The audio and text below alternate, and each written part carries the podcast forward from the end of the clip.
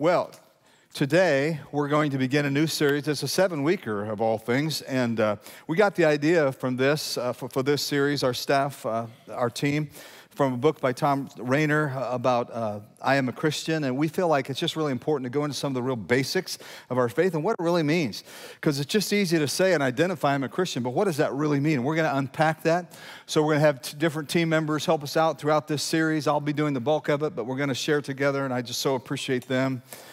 And uh, we're going to dive in. So, I want to ask you some questions. You don't have to answer out loud, but I want you to think about it. If you're, if you're online today, you can answer out loud, okay, in, in your more secluded setting.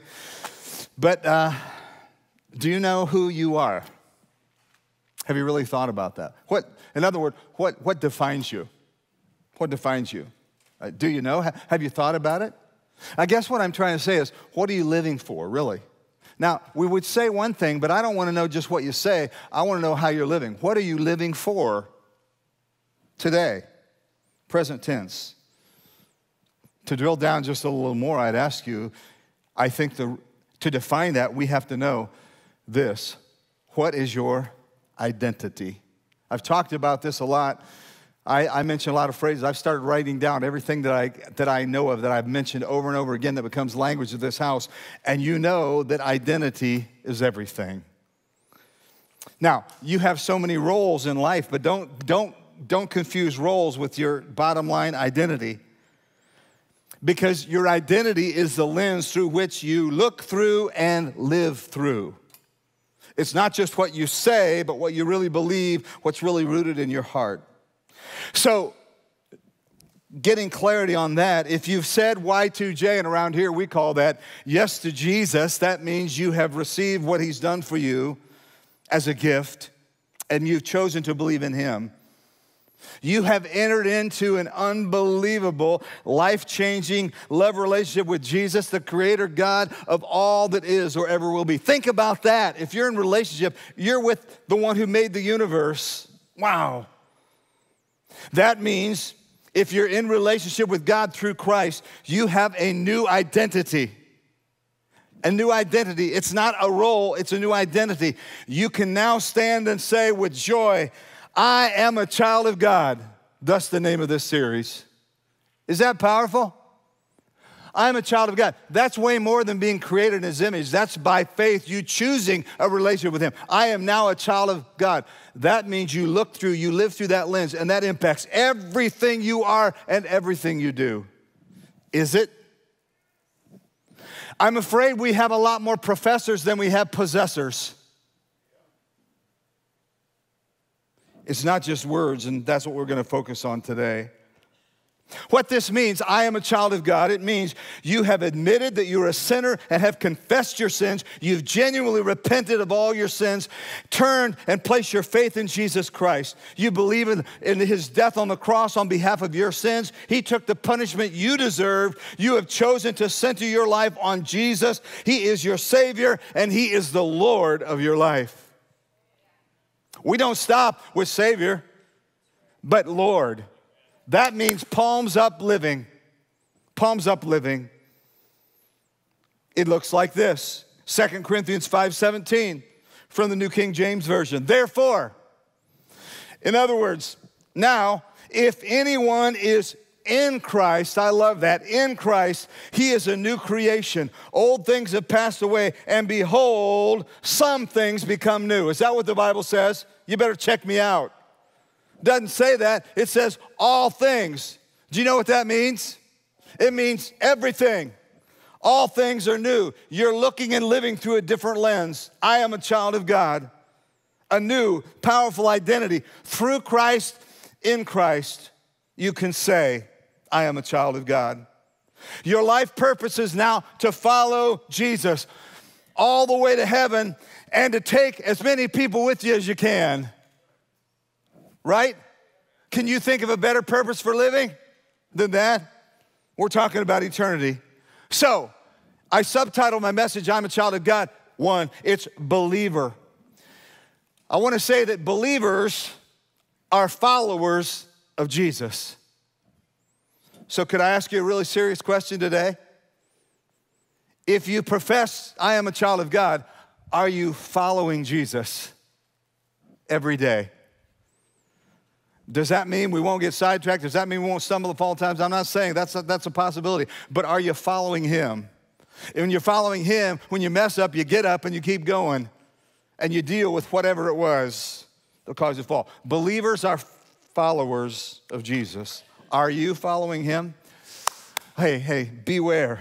There are so many labels and beliefs floating out there more than ever, but Bible believing and life giving churches are in primary agreement on the basic principles of God's word, the things that matter most, regardless of their brand. Did you know that?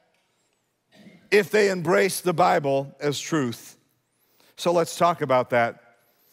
Some pillars, and then I want to get into just a few practical things toward the end. And Andrew, just a heads up, get a mic because at the right time it's going to fit in. I'm just going to have you get a little plug for Alpha right in the middle of this, okay? So have a mic ready if you will. Now, I grew up in Sunday school, kids' church. Did anybody else remember going to Sunday school when you were a little kid? And they always put us down the basement that smelled musty and dirty. Anybody remember those days? Those days are gone. Hey, it's kind of nasty down there. Let's put the kids down there. It won't matter. In that environment, yes, it's true. I can still smell it. Just close your eyes and you can go back there in a moment. Oh, I smell Sunday school 101. I learned a song like this the B I B L E. Yes, that's the book for me, huh? I stand alone on the Word of God, the. You got it, it's a hit. Let's bring it back again. I stand alone on the Word of God. In other words, no matter what anybody may say or do, I'm standing firmly on the truth of God's Word. The truth and the authority of the Bible is foundational to our beliefs. There must be no compromise here. The Bible teaches all things true from before creation to the nature and character of God to the arrival and return of Jesus and beyond. John 1:14 makes it clear. And the word capital W became flesh and dwelt among us. That would be Jesus, the living word of God, and we beheld his glory. The glory is of the only begotten of the Father. And what was he full of? Grace and truth. You may not believe this, but fairly recently, in recent years, I met with a mainline pastor for lunch some time ago. And we were in great conversation, and all of a sudden he asked me, I think we are talking about something biblical, and he said, You don't really take the Bible literally and believe it's all true, do you? And I said, What? Yes, I absolutely do. I believe it, I embrace it. Pulling from our articles of faith, we have 16 the Nazarene Church fancy words, some, but we believe in the plenary inspiration, and that means complete in every respect, absolute of the Holy Scriptures by which we understand the 66 books of the Old and New Testament were given by divine inspiration, inerrantly revealing the will of God, conserving us in all things necessary to our salvation, so that whatever is not contained therein is not to be enjoined as an article of faith. I love 2 Timothy 3:16 and talking about the word. You know, we don't have, here's where we get mixed up. People think that the Bible isn't, is, is in error at times, but the problem isn't with God's word. We're the ones that are in, in error. We are not inerrant in our interpretation many times. How do you know that's true? But the Bible is without error. Listen to 2 Timothy 3:16. Everybody doing all right out there? How about in the grandstand? Give me a wave if you're okay. All scripture, there's that that pesky little word again. All scripture is inspired by God. Wow. I want to know what's inspired by God. Do you? I want that in me, that inspiration in me. It is useful to teach us what is true, to make us realize what is wrong in our lives. It corrects us when we are wrong and teaches us to do what is right. Do you understand why the Word of God is so important? The inspired word of God, I pulled out the words, instructs and directs and inspects and corrects and protects at all times and in all circumstances. The Bible's God breathed and is completely accurate and true, and we'll never budge on that at Worcester Naz, I can tell you that for sure. All scripture is inspired by God. Now, it's so popular these days, particularly to cut and paste scripture. When we dislike something or we doubt it, we cut out a portion. But when you do that, you're compromising the whole because the Bible contains no error.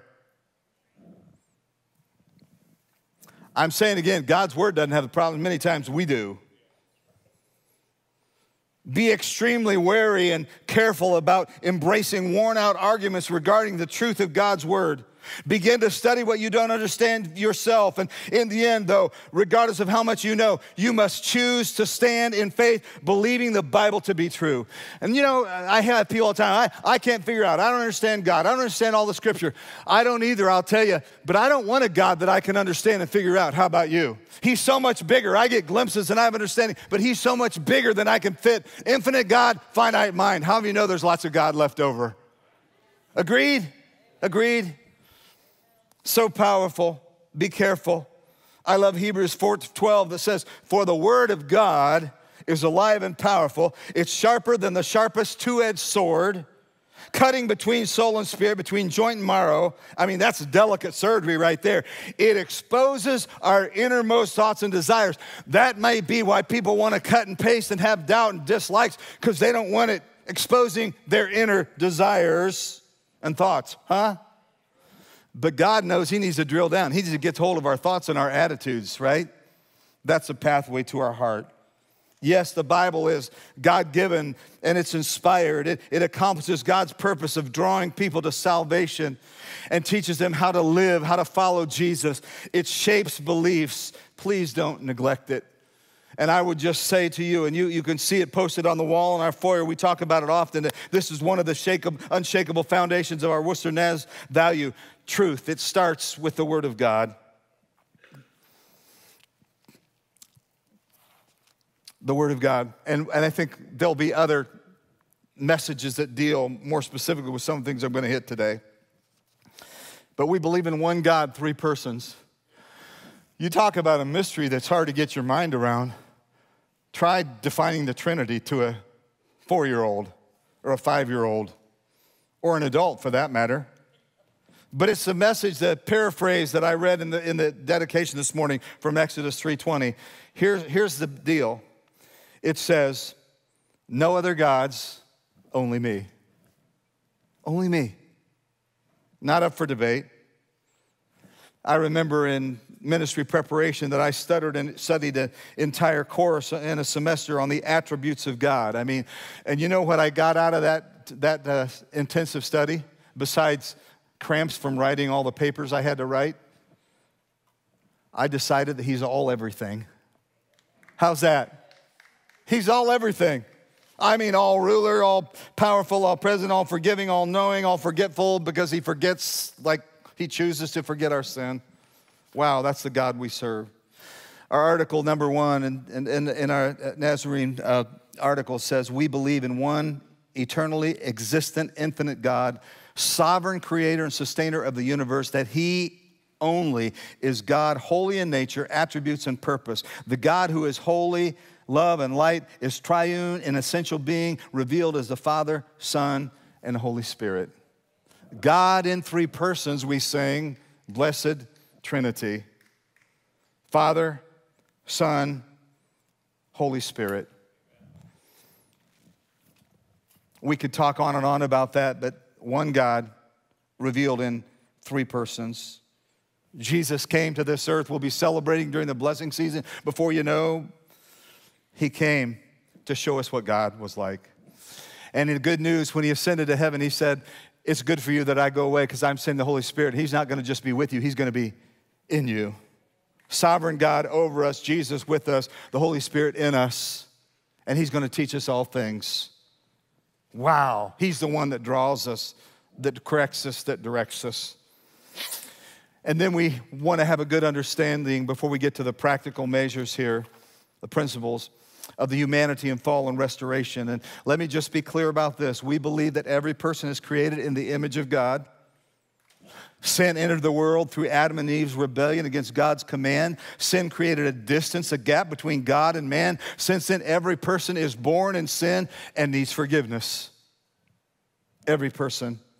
God offers redemption and restoration to all who confess, repent, and turn from their sins and ask God for mercy and forgiveness through Jesus Christ's final and complete work on the cross. Yes? We believe that the resurrection is so essential in this. The resurrection is the basic pillar of Christianity. Paul makes it quite clear without the resurrection, your faith is useless. Let me read it 1 Corinthians 15, 16. If there is no resurrection of the dead, then Christ has not been raised. And if Christ has not been raised, then your faith is useless and you are still guilty in your sins. But aren't you glad he was raised? He lives, and we are no longer dead in our trespasses and sin.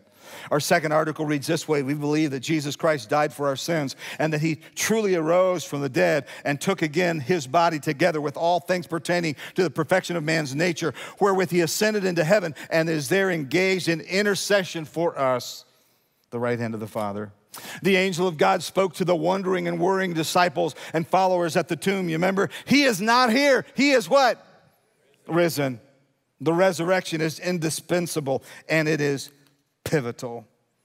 Since Jesus is alive, believers and followers are assured that they will live forever with him. And all of the work on the cross and the empty tomb, that makes salvation possible through Jesus. Listen carefully.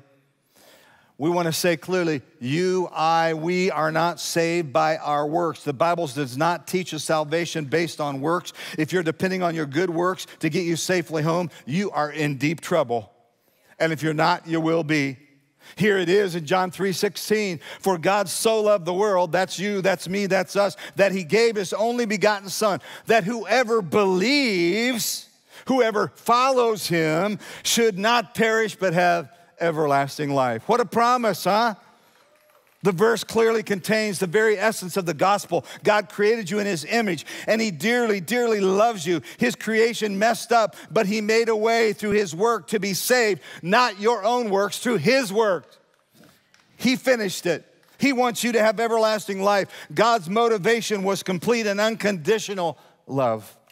And no matter where you may be today in your journey, you may be far from him. You may never known him. You may never met him. I want to tell you, he unconditionally loves you and he is pursuing you with that stubborn love. No matter who you are, no matter where you've been, where you may be right now.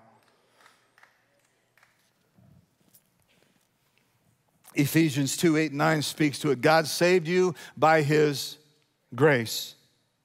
When you believed, I mean, that's deeply rooted inside out. And you can't take credit for this. It's a gift from God. Salvation is not a reward for the good things we have done, so none of us can boast about it. It's all Him. That's why we were created to point and praise, because it's not about us, it's about Him. Jesus said, Father, bring glory to your name. That's what we're created to do. That's what we're here to do, to bring glory to His name. God's gift of eternal life is free, but it must be received. You're not going to make it to heaven because you had godly parents or grandparents unless they introduced you to Jesus and you welcomed him into your heart and life. When you declare by faith, I am a child of God, you're choosing to believe in someone and you possess the free gift of salvation. How in the world can you do less than follow him if you've received this marvelous free gift of eternal life? Huh? How can you profess it but not possess it? Well, let's get practical here in the closing minutes that we have together. Some practical principles of being a child of God, implications that we can plug our life into. Following Jesus, believing in Jesus means following Him, it means reflecting Him in all circumstances and in all situations. 1 Corinthians 16 speaks to it. Verse 13 Be on guard, stand firm in the faith, be courageous, be strong, and do everything with love in this culture. Don't waver and don't cave. Be a guardian of God's truth. Beware of the big drift into error.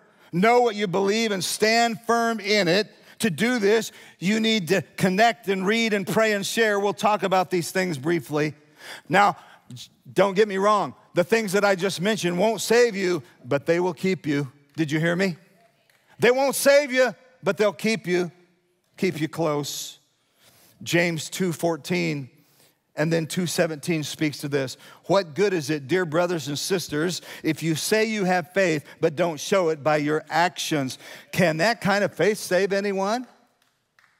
In other words, if we said yes to Jesus, our life, our actions, our works are going to show it, right? But the good things follow that decision. How about verse 17? So you see, faith by itself isn't enough. What? That's what the Bible says. Unless it produces good deeds, it is dead and useless. So the good deeds that point to Him follow a confession of faith. Amen? That's everyday stuff. That's the stuff that does relationships. That's the stuff that touches people because they see Jesus in our lives, in our home, at work, in the neighborhood, even at Walmart, wherever we may be. So let me run through these words connect. The entire New Testament is written in the context of community of believers. Would you agree with that? God wants you to live out your faith in community because He knows that we're better together. We are better together. We are better together. Yes, we are. Acts 2, for example, 42, all believers devoted themselves to the apostles' teaching and to fellowship and to sharing in meals, including the Lord's Supper and to prayer. They did these things together in community. How about 46 and 7 of the same chapter? They worshiped together at the temple each day. They met in homes for the Lord's Supper and they shared their meals with great joy and generosity. 47. All the while praising God and enjoying the goodwill of all the people. And each day the Lord added to their fellowship those who were being saved. I think that's applicable and relevant to us today, don't you? The Christian life was never intended to be lived out in isolation and solitude. No, no, no. That's why it's called, we call it around here the gathering of Jesus. It brings encouragement and hope. It helps you stand firm in the faith, as we read earlier.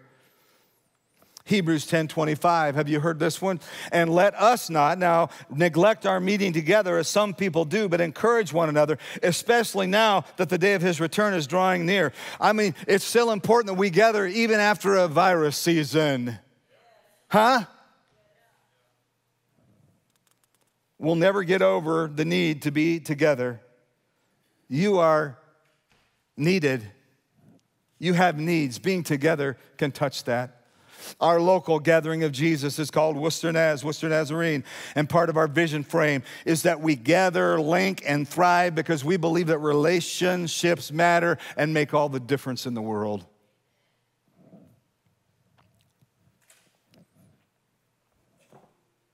I'd much rather hug you in person than give you an air hug any day. Although I'll give some of those to our online people. I'm glad to. Well, the second thing, and there's going to be more about this later, but I want to touch it. I, I talked about the Word of God, but God has spoken and speaks through His Word, the Bible. It's imperative that you get God's Word in you. I, I, I, differentiate all the time. I said, just don't get in it, get it in you. That's the key to standing firm, walking in truth. And I highlighted again that verse in 2 Timothy 3 all scripture is inspired by God, and it does all those things that we mentioned. It teaches, it corrects, it inspects, on and on it goes. Good works naturally flow out of your relationship with Jesus. God's word prepares you to do the work that He has planned for you. It's the sweet spot of significance, I'll call it. Ephesians 2:10 says, For we are God's masterpiece. He has created us anew in Christ Jesus so we can do the good things He has planned for us long ago. That's what followers do. They do the good things He planned for us long ago. Are you doing the good things God has planned for you? That's the only path to significance. That's the only path to, to, to doing things now that, that link with eternity. Being about, as Jesus said, I must be about the Father's business. Thirdly, practically, we must pray. Prayer is one of the building block values in our vision frame of Worcester Naz, and it's summarized by what we say around it all the time. When's the right time to pray? Now. Pray now, pray now, pray now. 1 Thessalonians 5. Always be joyful. Never, never stop praying. Would you just repeat that? Never stop praying. Is that clear? Be thankful in all circumstances, for this is God's will for you who belong to Christ Jesus. Never stop praying, and while you're praying, be joyful no matter what, because that's God's will. Anyone could pray, can pray, everyone should pray, but not nearly every believer and follower takes advantage of this opportunity, privilege, and responsibility. And so Colossians 4 2 says, continue earnestly in prayer, being uh, vigilant in it with thanksgiving. There it is again, that thankfulness. We talked about gratitude recently. Philippians 4 6, don't worry about anything. Instead, what? Pray about everything. Wow, what a privilege don't stop praying. Don't just stop with saying you believe in the power of prayer. Practice it. Pray now. Pray always about anything and everything. Point and praise. Pray breath prayers. Play short burst prayers. Never stop. Intercede. Whatever your calling a gift is, but pray and keep on praying. I love James 5:16, the B part of the verse. When a believing person prays, a believing following person prays, great things happen. Hey, the more you pray, the more great things will happen. Agreed? And then, fourthly, we want to share Matthew 28 19. Therefore, go and make disciples of all the nations, baptizing them in the name of the Father, Son, and Holy Spirit. Didn't you love our baptismal celebration last week? And we're going to do it again. Hopefully, we'll do another one maybe before Christmas. I've already had requests for it. Therefore, go and make disciples. It's not enough, and it doesn't stop when you believe. It's the starting point. It's the show and tell time. We look for and find ways to share what we believe. You share what you believe. You're convicted to do that. Acts 4:20 says the disciples this is so poignant it says we cannot no matter what you say and the threats you may make no matter what our culture does we cannot stop telling about everything we have seen and heard in other words they're saying you can't talk us out of our Jesus experience we're following him he's real we saw him before he was dead we saw him when he was dead and we saw him when he got undead and was resurrected sharing your faith is relationally driven oh I started saying this in the first church in Springdale, Ohio, Cincinnati area, Ohio, when I was a, when I was a, just a young pup, didn't know what I was doing, but I knew enough to say this. Every person is just one friend away from Jesus. Do you believe that? Oh, if we could embrace that. One of the measures of our Worcester Naz Vision Frame, that's about going, going with the good news, the life changing, the transforming good news of Jesus Christ. 1 Peter 3:15b if someone asks you about your Christian hope, always be ready to explain it, but do this in a gentle and respectful way. Is that good? Dixie and I went to the fair one night to walk around.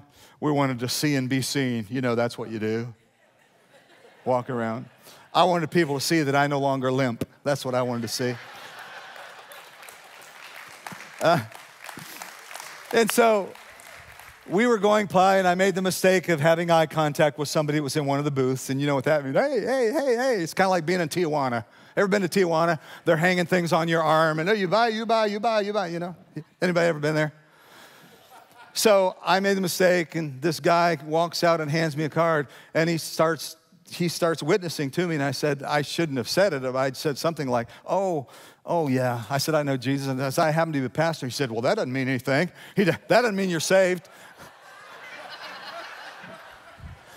I wish I would have had my notes. Do this with gentleness and respectful way. and no matter what, the only way I changed the subject said, I'm good with God, but I'm not sure about my wife. Could you talk to her? And I just walked on. I did. I did. Sorry, Dixie, wherever you may be, you can testify. Hey, when you're a child of God, Andrew, come ahead if you would. When you're a child of God, you grow stronger by sharing your faith with others. It deepens your conviction of truth. And we're launching something new called Alpha. It's not new, it's been in Europe for years. Masses are coming to Jesus through this, and it's in the United States as well. So just, just give a quick summary of what Alpha is all about. I feel like this has been a missing link for our, in our church for a long time. Yeah. Uh, Alpha, as maybe you've seen around, we're calling it Faith Basics conversation groups. And, and the way that it functions is we're going to be meeting on Tuesday evenings, and each night of Alpha, there's dinner. People love food.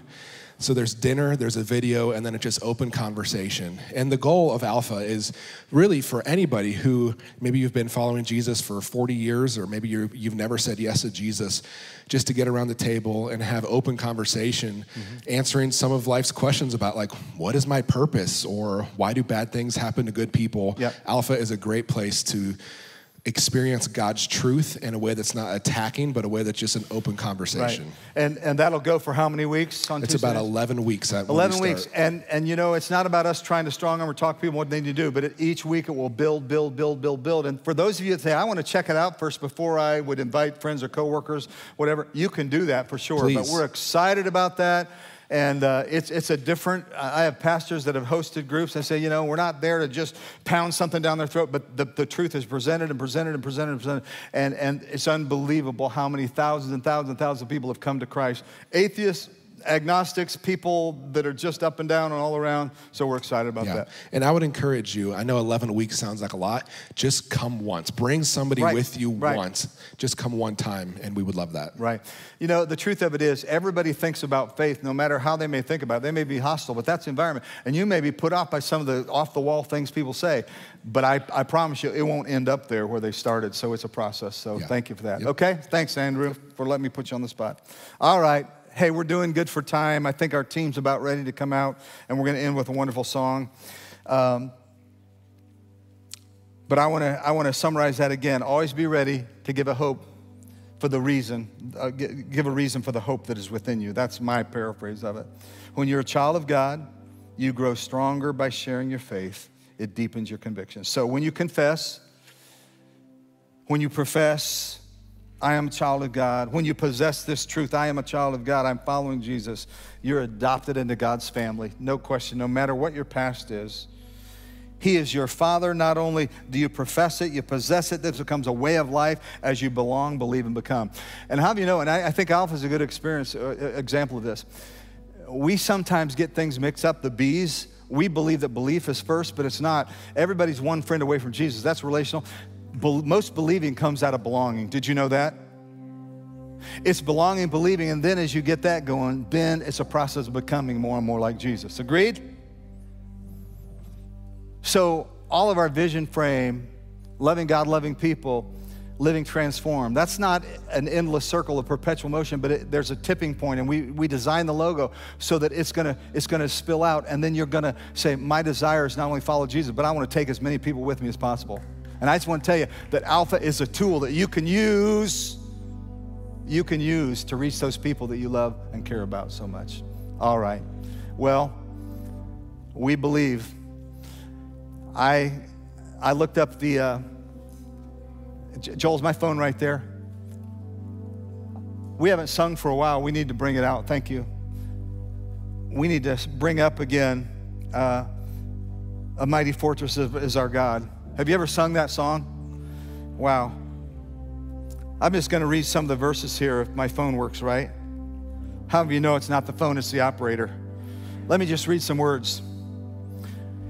A mighty fortress is our God, a bulwark never failing, our helper, he amid the flood of mortal ills prevailing. For still our ancient foe doth work to doth seek to work us woe. His craft and power are great, and armed with cruel hate, on earth is not his equal. He's not saying at all that he's God's equal. That's not the point. Let's read on. Did we in our own strength confide, our striving would be losing. We're not the right man on our side, the man of God's own choosing. The man that's asked who that may be, Christ Jesus. It is He, Lord Sabaoth, His name, from age to age the same. And He must win the battle. Oh, here's a good one, verse 3. When you get discouraged in our culture, and though this world with devils filled should threaten to undo us, we will not fear, for God hath willed his truth to triumph through us. The prince of darkness grim, we tremble not for him. His rage we can endure, for lo, his doom is sure. One little word shall fell him that word above, I'm getting goosebumps on this one. That word above all earthly powers, no thanks to them, abideth. The Spirit and the gifts are ours through him who with us sideth. Let goods and kindred go, this mortal life also. The body they may kill, God's truth abideth still. His kingdom is what? Forever.